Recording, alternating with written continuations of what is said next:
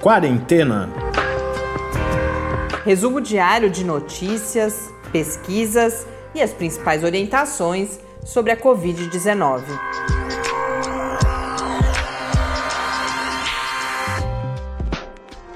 Quarentena, dia 226. Olá, começamos mais um encontro, nosso do centésimo, vigésimo sexto encontro aqui no Quarentena. Eu sou Mariana Petson. E eu sou o Tarso Fabrício. Ouvintes assíduos, mais uma vez percebem que o episódio está indo ao ar especialmente tarde. Foi mais um dia cheio por aqui. Amanhã a gente espera voltar à, à rotina.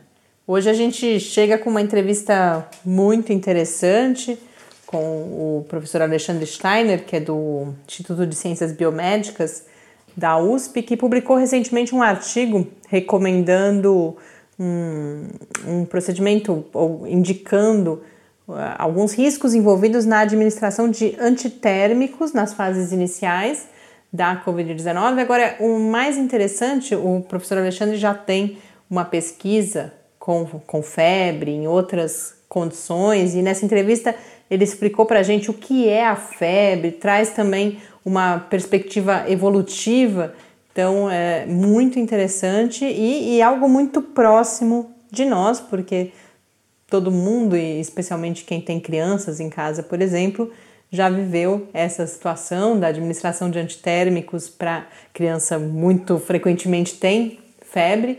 E a entrevista traz aí informações bastante relevantes para a gente conhecer. Mas antes da gente ir para a entrevista, vamos aos números de hoje. No Brasil, oficialmente registrados são 5.439.641 casos de Covid-19, com 157.946 mortes, um acréscimo de 549 mortes nas últimas 24 horas. Hoje a gente olha para Minas Gerais, que tem 351.033 casos, 8.789 mortes no total, com 10 mortes registradas nas últimas 24 horas. Uh, a informação, duas informações que eu destaco aqui do, do rápida, rápida pesquisa que eu fiz sobre as principais notícias sobre Minas e Covid-19 nesse momento. A gente tinha no dia 16 de outubro o registro de seis cidades no Brasil, ainda sem nenhum caso de Covid-19. Dessas seis cidades, quatro eram de Minas Gerais. Mas, mais recentemente, há alguns poucos dias, esse número já passou para quatro cidades apenas. Então, em dez dias, menos, porque esse dado não é de hoje, já duas dessas seis cidades já registraram os seus primeiros casos e dessas quatro cidades, eh, uma apenas não está em Minas Gerais, que é Laranjal, no Paraná, e as outras três são de Minas, que são Cedro do Abaeté, Pedro Teixeira e São Tomé das Letras, que o Tárcio, recentemente a gente tinha conversado sobre isso, uma notícia, eh, uma mobilização muito grande da população de São Tomé das Letras para impedir a importação de casos, inclusive São Tomé das Letras, que é uma cidade eh, turística, turística né? né? Não, hum. Inclusive, com, com, eles adotaram medidas radicais. Ninguém pode entrar na cidade. Assim, o, turismo está totalmente é, bloqueado. E até os discos voadores que dizem que visitam São Tomé também não estão posando Vai nessa que, né? época, entendeu? Bom, e a outra notícia lembrou de um tema que faz muito tempo que a gente não aborda aqui, a gente não tem tratado disso, me alertou, inclusive, a gente não tem tratado disso para a situação brasileira, é algo que eu vou procurar pautar nos próximos dias, que são as ocorrências da chamada síndrome inflamatória pediátrica. O nome completo é um pouco mais longo, envolve a questão do, de ser multissistêmica. Que é aquela que no começo associavam a síndrome de Kawasaki, né? Que depois descobriram que é um processo, embora semelhante, a uma outra, um outro tipo de, de síndrome que é uma complicação da Covid-19, às vezes em casos leves e até depois da, da fase mais aguda da doença em crianças. E em Minas Gerais já são 73 casos suspeitos, dentre os quais 30 já são casos confirmados. Então é uma condição preocupante e que a gente vê, é, era esperado, mas é, de fato a gente vê ser pouco abordada essa questão da síndrome multissistêmica pediátrica ou da síndrome inflamatória. São 43 casos suspeitos e 30 confirmados. É, né? 73 no total, desses 73, 30 já confirmados. Então é algo, sem dúvida, para a gente prestar atenção e voltar a abordar aqui no podcast. No mundo são 43 milhões 348 mil 341 mil, desculpe, 451 casos de COVID-19, segundo a Organização Mundial da Saúde. No painel da John Hopkins são 43 milhões 885 mil 408, com 1 milhão 175 mil 379 pessoas mortas em todo o mundo até agora pela pandemia. Como eu anunciei inicialmente, hoje o podcast é fundamentalmente, o episódio de hoje é fundamentalmente essa nossa conversa, essa minha conversa com o professor Alexandre Steiner, que é professor do Departamento de Imunologia do Instituto de Ciências Biomédicas da USP. Agora, no contexto da pandemia, publicou então esse artigo na, no Journal of the Royal Society of Medicine, em que, a partir das pesquisas que ele já vem realizando, ele e o seu grupo há mais tempo, com a, a compreensão da, da febre, do papel isso, a gente começa a conversa dessa forma, inclusive, porque a gente tende a pensar na febre sempre como um problema, ou até mesmo como ele coloca, como a própria doença, e é muito interessante o que ele nos traz de informação dos papéis da febre, papéis fisiológicos, papéis no combate às infecções, inclusive, e que levam então essa recomendação agora de talvez não indicar o, o, o uso de antitérmicos nos estágios iniciais da Covid-19. Mas é preciso ter muita cautela e a gente vai poder conferir isso na entrevista também. É um equilíbrio delicado aí entre a febre como vantagem, a febre, uma relação custo-benefício, inclusive, que pode ser complicada. Então, foi sobre tudo isso que eu conversei com o professor Alexandre e que vocês agora podem acompanhar.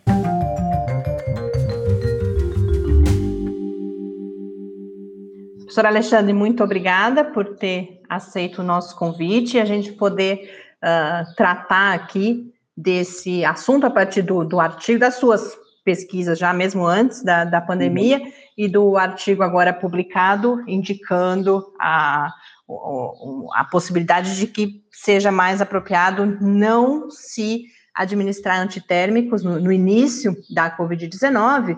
A gente vai falar mais sobre isso, mas eu queria aproveitar a, a oportunidade, até para a gente compreender melhor essa contribuição, para a gente começar falando da febre, que é, é tão conhecida de, de todos nós, é. mas o que, que é a febre e que funções ela tem no organismo?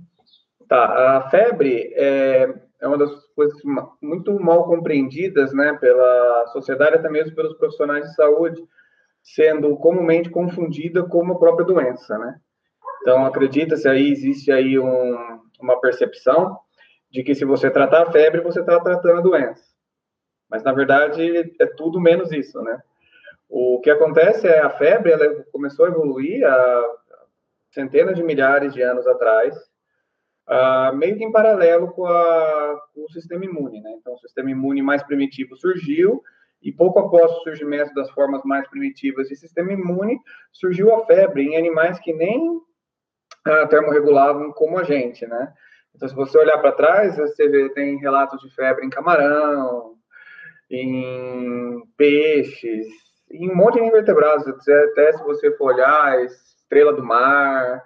Então, como é que esses animais, uh, indivíduos termorregulam? Né? Eles escolhem uma temperatura do ambiente deles mais alta ou mais baixa. E, consistentemente, quando eles estão com infecção, eles vão optar por escolher águas mais quentes, por exemplo, onde eles desenvolvem aí essa febre comportamental. Esses mecanismos de febre foram ficando cada vez mais sofisticados, né? Assim como todos os mecanismos termorregulatórios, conforme a gente foi tendo a evolução aí dos animais, entre os vertebrados, né? Peixes, anfíbios, répteis, mamíferos, até chegar eventualmente nos humanos aí, né? Mas, em princípio, não mudou a, o que a resposta significa, que é o que? Um aumento regulado na temperatura corporal. Então, o nosso organismo passa a regular a sua temperatura corporal num nível mais alto. Então, aí, essa história, essa observação de que a febre é extremamente conservada né, no, no reino animal, levantou a questão quanto ao seu valor, porque existe um custo energético, obviamente, em se manter a temperatura num nível mais elevado. Então, aí as perguntas, as primeiras perguntas que surgiram lá na década de 70 foi por que, que essa febre seria conservada desse jeito no, no, reino animal se ela não desse um valor, não tivesse uma vantagem adaptativa aí, né, na evolução das espécies. E foi então que surgiram as primeiras evidências em estudos em animais em que começaram a, a, bloquear a febre experimentalmente e observar que o bloqueio da febre comprometia a capacidade desses animais de combater infecções. Então, aí que surgiu a ideia de que, e as primeiras evidências de que a febre, na verdade, evoluiu em paralelo ao sistema imune para dar suporte a esse sistema imune. Então, o sistema imune ah, funciona melhor numa temperatura mais elevada. Então, elevar a temperatura do corpo faz com que o sistema imune se torne mais eficaz. E no que se refere à imunidade, eu falo bastante isso para os meus alunos, a resposta imune é boa quando ela vem, faz o que ela tem que fazer e vai embora. Então, quando a resposta imune a inflamação persistem por muito tempo, é que a gente começa a ter aí os danos colaterais dessa resposta. Então, combater um agente infeccioso rapidamente é a, a melhor, a, é o que dá relação custo-benefício mais vantajosa para o indivíduo infectado, né? Então, isso não quer dizer, obviamente, que essa febre não tenha custos, né? A febre tem custos e isso é uma coisa que a gente vai, creio eu, voltar a discutir um pouco mais para frente então eu vou deixar para uma outra oportunidade. Mas resumindo aí, o que é a febre? Né? É um aumento regulado na temperatura corporal que evoluiu ah, no reino animal como uma estratégia aí para melhorar a nossa função imune, como um, algo de um aliado do sistema imune, né, no combate a infecções. E se eu entendi corretamente, uh, esse auxílio, esse apoio à, à, resposta imune da febre se dá por duas vias distintas. É, no momento da, da infecção, de, no, no, combate ao, ao, patógeno propriamente dito, mas também em relação à produção de uma melhor memória imunológica Sim. e assim a, a, manutenção da imunidade depois, né? Sim, é isso mesmo. Então a nossa resposta imune ela tem, ela é dividida assim em, grande, em duas grandes fases, né? A primeira delas é aquela que está pré-programada já pronta para responder contra o agente invasor uh, no primeiro segundo, assim, ou minuto da infecção, tá? E essa resposta depende de células como neutrófilos, desse processo chamado de fagocitose, né, no qual esses neutrófilos, assim como macrófagos, vão lá e literalmente comem o agente invasor e digerem esse agente invasor dentro da célula. E essa, todos esses mecanismos aí de primeira linha de defesa são amplificados ah, quando a gente tem uma temperatura mais elevada. A partir do terceiro dia de infecção, a gente já começa a ter o, o, elo ali entre a imunidade inata, né, que é essa primeira linha de defesa, e o que a gente chama de imunidade adquirida, que é o que eventualmente leva a uma resposta imune mais eficaz ainda e a memória imunológica. Então, basicamente, o que acontece aí, colocando em termos bem simples, né, é que o sistema imune aprende a lidar com aquele agente invasor da, de uma forma mais eficaz, e ele ainda lembra desse agente invasor, de forma que se a gente entrar em contato com ele de novo, ele já está pronto para lançar mão dessa estratégia mais eficaz, né? E é nesse componente de resposta imune adquirida que a gente tem aí a produção dos anticorpos, né, e das células de memória. E muita gente pensa que essa resposta imune adquirida vai acontecer, vai demorar para para se formar, né? Para cerca de pelo menos uma semana, duas semanas aí. Ah, mas isso, na verdade, apesar de ser correto, não traça no início dessa indução de resposta imune adquirida. Essa indução da resposta imune adquirida, ela está acontecendo ali já no terceiro, quarto dia após a infecção. Então, o que que acontece? Essa febre aí que acontece nos estágios iniciais de uma infecção, acaba favorecendo essa indução de imunidade adquirida que vai eventualmente levar para uma memória imunológica. Então, a gente não precisa ter febres duradouras por semanas para que a gente tenha um impacto positivo na resposta adquirida com produção de anticorpos e memória imunológica. Os primeiros dias aí parecem ser os mais críticos para que tudo seja desencadeado. E uma vez que está desencadeado, aí segue o seu curso, né? E há, claro que ainda não em relação, especificamente em relação à Covid-19, mas há estudos mostrando, inclusive, considerando, inclusive, agora esses, esses papéis que a gente ficou conhecendo uhum. aqui da febre, que você combater a, a febre com antitérmicos pode, inclusive, ter um efeito de tornar a situação em algumas infecções mais complicada ou fazer com que essa infecção dure mais. Se você puder comentar um pouco esses estudos e, e os seus achados. Sim, sim, posso sim. Eu acho que uma, uma coisa que a gente vem trabalhando uma ideia, um refinamento conceitual, aí eu diria, com relação a, ao benefício da febre, ao valor biológico da febre, né? É que a gente não se pergunta se a febre tem um valor adaptativo, porque eu acho que já tem bastante evidência que mostra que tem. Ah, o que a gente tenta fazer é estudar a febre do ponto de vista de relação custo-benefício, para tentar entender quando que esse valor adaptativo da febre realmente vale a pena para o hospedeiro e quando que o custo da febre excede o valor, excede o benefício, né? Então, essa, acho que o diferencial do que a gente está propondo aqui é estudar essa, isso aí do ponto de vista de relação custo-benefício. E tem muitos dados com animais experimentais que a gente e outros laboratórios geraram aí nas últimas duas décadas, né? Que fazem com que a gente acredite que a, a relação custo-benefício da febre é muito vantajosa para o hospedeiro nas, nas, quando a infecção está nas suas, nas suas fases mais inicial, tá? Nos estágios menos graves. E nesse caso, nesse, nesse estágio, deixar a febre correr seu curso pode fazer com que a infecção se resolva mais rápido e reduza as chances de complicação. Por outro lado, conforme a infecção vai progredindo e vai se tendo comprometimento de órgãos, aí os custos da febre podem começar a exceder os seus benefícios, né?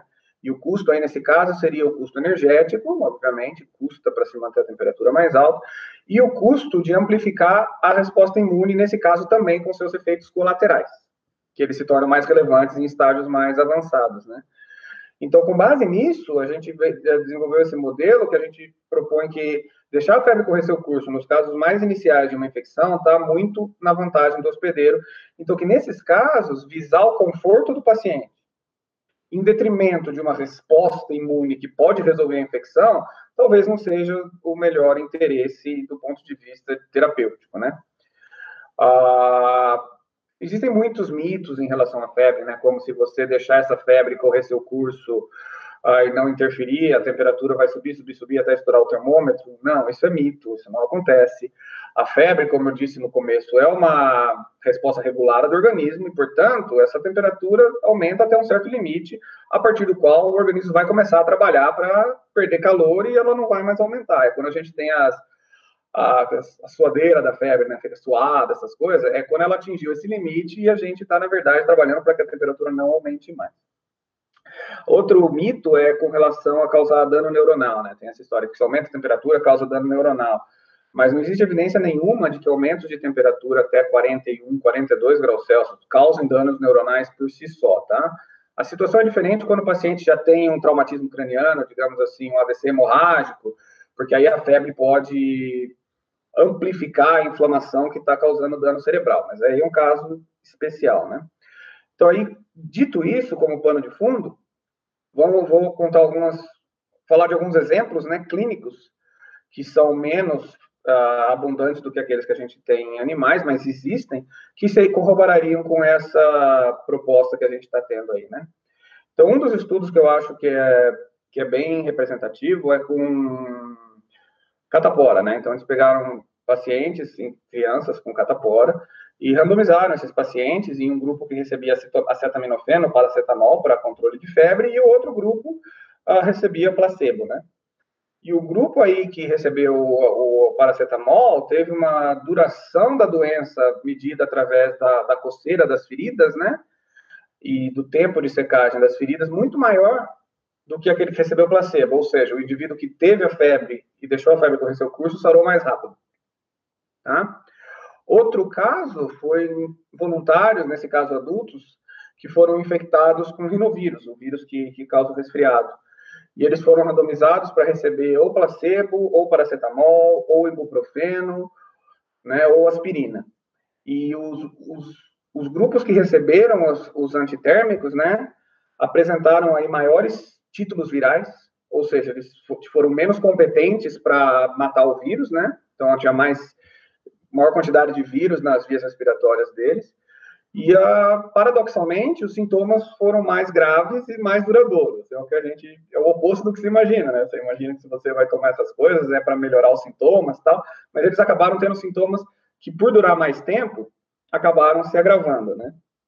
E aí, por fim, um, um outro estudo que, que eu acho que vale a pena mencionar foi um estudo em pacientes de trauma, né? Então, um acidente que quebrou o osso. Então, eram pacientes, obviamente, que estavam hospitalizados e num ambiente altamente controlado que favorece o estudo clínico. Mas eles não tinham nenhuma infecção no, no, no início, né? E um desses, desses grupos de, desses pacientes aí, um grupo foi tratado com o que eles chamavam de antipirese agressiva. Então, eles entraram com paracetamol endovenoso para manter a temperatura da corporal daqueles pacientes abaixo de 38,5 graus Celsius a qualquer custo. E no outro grupo foi o que eles chamaram de antipirese permissiva. Então, eles não interferiam com a febre, a não ser que a febre chegasse a, a passasse de 40 graus Celsius, e aí, naqueles casos, eles só interviam para trazer a temperatura para baixo de 40 graus Celsius, que foi muito raro. Poucos pacientes tiveram que fazer essa intervenção, uma vez que essa febre é regulada, né? E o resultado foi, assim, muito marcante, no sentido de que eles tiveram que interromper o estudo clínico um quarto do caminho, então eles não chegaram a completar a coleta, porque eles já notaram na primeira análise prévia dos dados, né, análise interina dos dados, que o grupo que estava passando pela antipirese agressiva tinha uma taxa de infecção muito maior e evoluía para complicações em disfunções de órgão com, e morte com muito mais frequência. Então, com base numa análise interim de dados que mostra que um dos grupos está desfavorecido pela terapia, o ético é você interromper o estudo. Então, apesar desse estudo ter sido interrompido, eu acho que é uma evidência muito forte e num ambiente muito controlado em prol dos benefícios da febre aí. Quanto à febre ter seus custos que excedem a, os benefícios, aí a evidência vem de um estudo com antipirese física, nesse caso, né, resfriamento físico, em pacientes com um chamado choque séptico. Né? Isso aí é quando a infecção é tão grave que a pressão arterial cai, a perfusão tecidual fica comprometida. Então, nesses casos, quando você faz antipirese, aí o paciente melhora entendeu? Mas aí inverteu o valor da febre. Parece que os custos excederam os, os benefícios, né? Então, quando a gente olha para esses exemplos clínicos, apesar de menos numerosos do que o, que a gente tem na, na experimentação animal, eles corroboram bem a, a, o que a gente está propondo aqui. E é com base nessas evidências que a gente propõe que deixar a febre correr seu curso natural nos estágios iniciais de qualquer infecção, inclusive Covid, principalmente porque a Covid pode levar a risco de, de vida, né? E por causa disso é melhor a gente priorizar a cura da infecção do que o conforto imediato, né, do paciente. E aí, só mais uma coisa, não quero uhum. me alongar muito, mas ah, depois que, eu, que a gente escreveu esse artigo, saiu um outro artigo que mostra que pacientes que chegam no hospital com bastante febre, pacientes com Covid-19 agora, que chegam com febre no hospital, ah, têm uma maior chance de recuperação do que aqueles que chegam sem febre.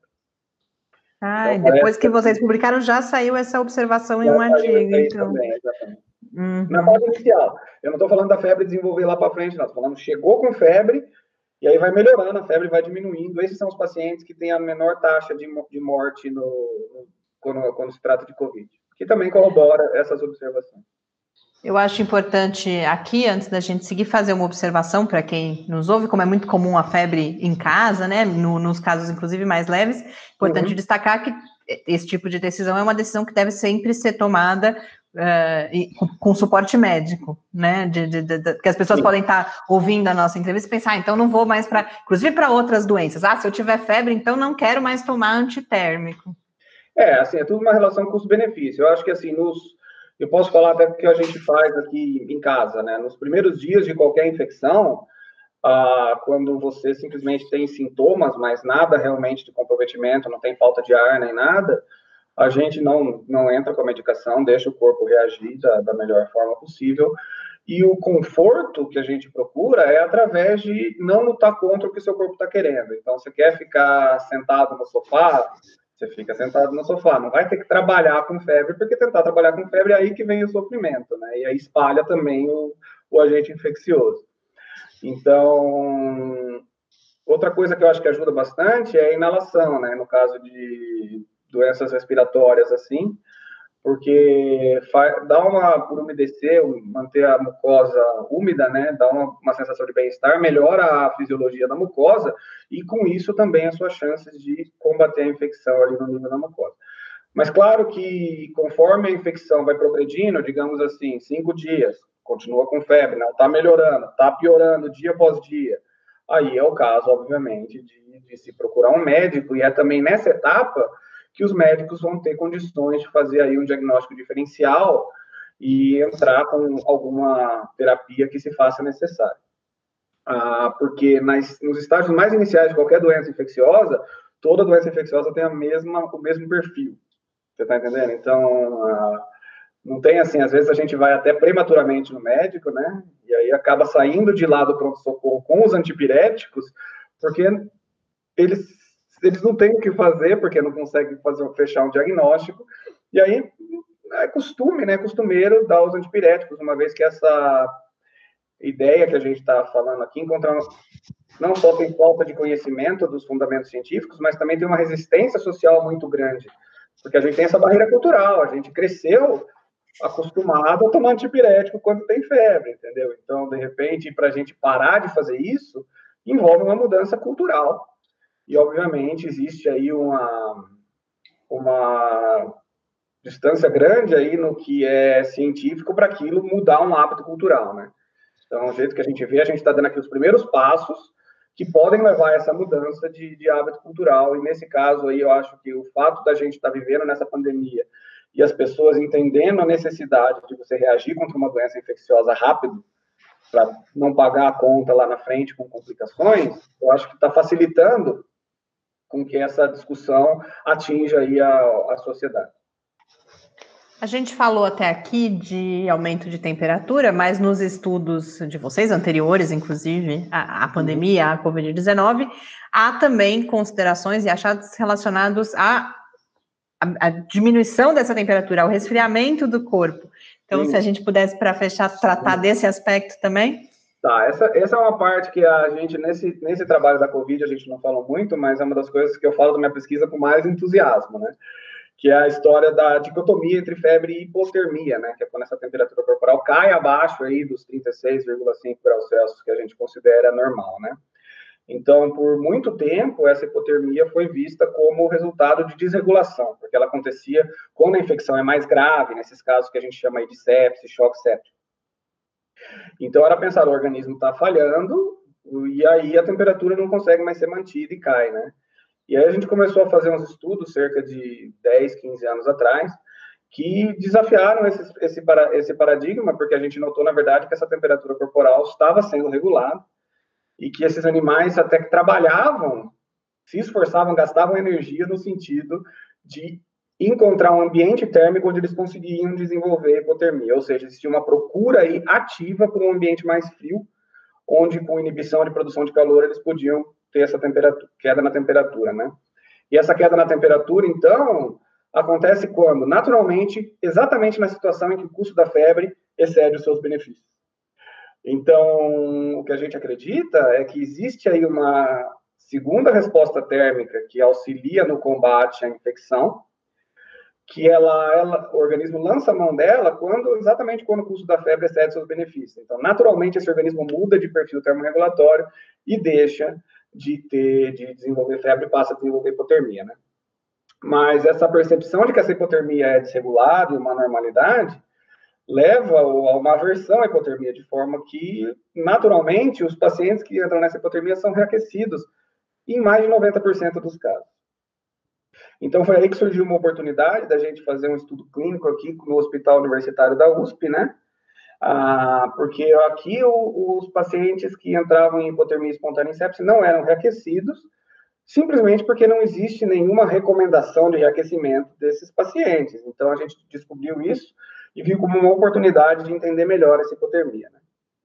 E a gente começou procurando fazer um levantamento de pacientes e tentando entender a, o fenômeno que esses pacientes tinham dessa queda de temperatura e tentando identificar similaridades com essa queda de temperatura que a gente viu em modelos infecciosos gravíssimos em animais experimentais. E assim, quando a gente começou isso, eu falei, ah, se a gente achar aí metade dos pacientes que tem um perfil semelhante, já está ótimo, porque aí a gente já pode trabalhar na ideia, né? E, para minha surpresa, quando começaram a chegar os dados, a gente encontrou uma hipotermia que se assemelha com o que a gente vê nos animais em 97% dos casos. Ou seja, ela acontecia numa fase não terminal. Então, parece ser uma resposta que o organismo lança para prevenir complicações e não que resulta das complicações.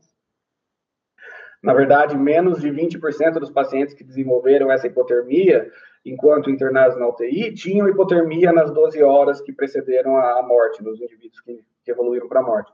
O que, para a gente, é indicativo de que essa temperatura não está caindo por causa de falência de órgãos, porque quando a falência de órgãos era máxima, os indivíduos, na verdade, não tinham hipotermia. A hipotermia precedeu.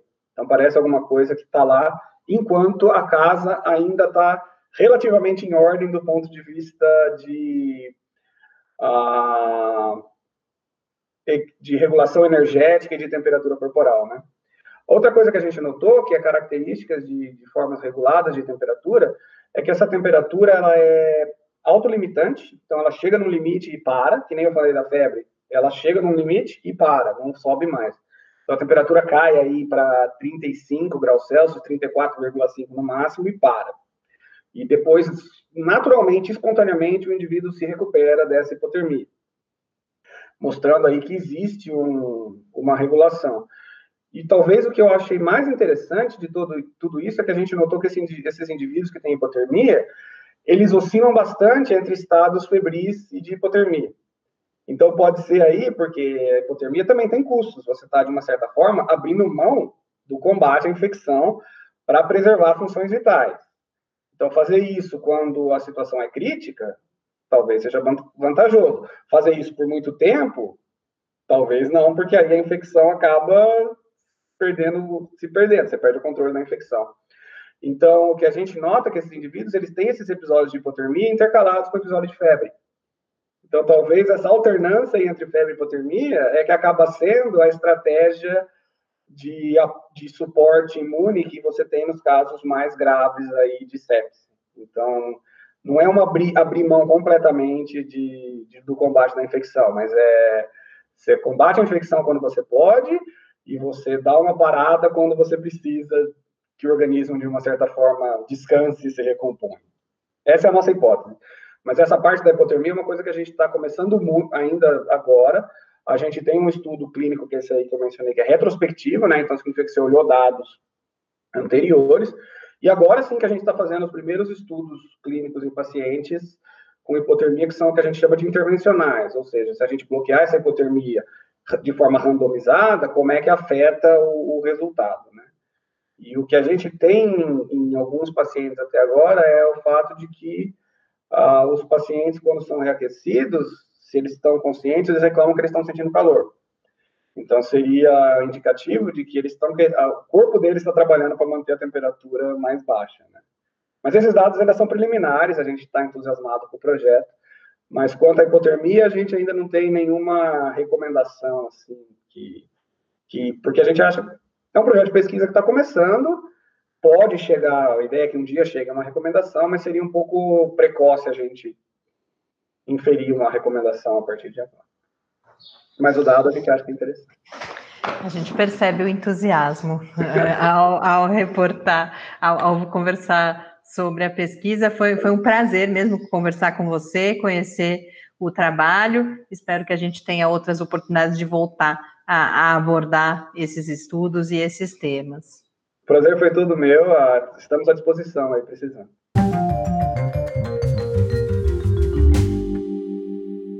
de volta aqui no Quarentena. Esse eu acho que é mais um episódio, foi mais uma oportunidade.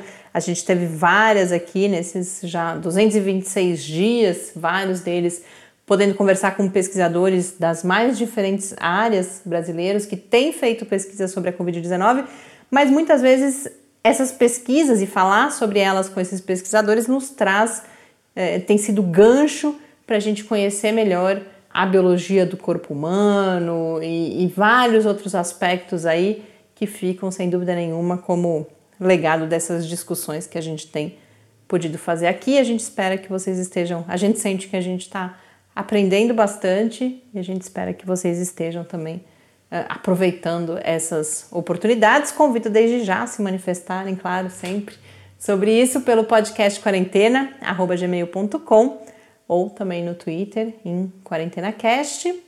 Com isso eu me despeço por hoje. Um grande abraço, espero que a gente volte mais cedo no nosso horário regular amanhã. Até amanhã. Quarentena é uma realização do Laboratório Aberto de Interatividade para a Disseminação do Conhecimento Científico e Tecnológico, o LAB da UFSCar, e do Centro de Desenvolvimento de Materiais Funcionais, CDMF. E conta com o apoio da Fundação de Amparo à Pesquisa do Estado de São Paulo. Pauta, produção e apresentação: Mariana Pezzo e Tárcio Fabrício. Arte e design de Henrique Mateus. Desenvolvimento web Eduardo Martins. Edição de áudio Lucas Stefanuto. Apoio Fundação de Amparo à Pesquisa do Estado de São Paulo.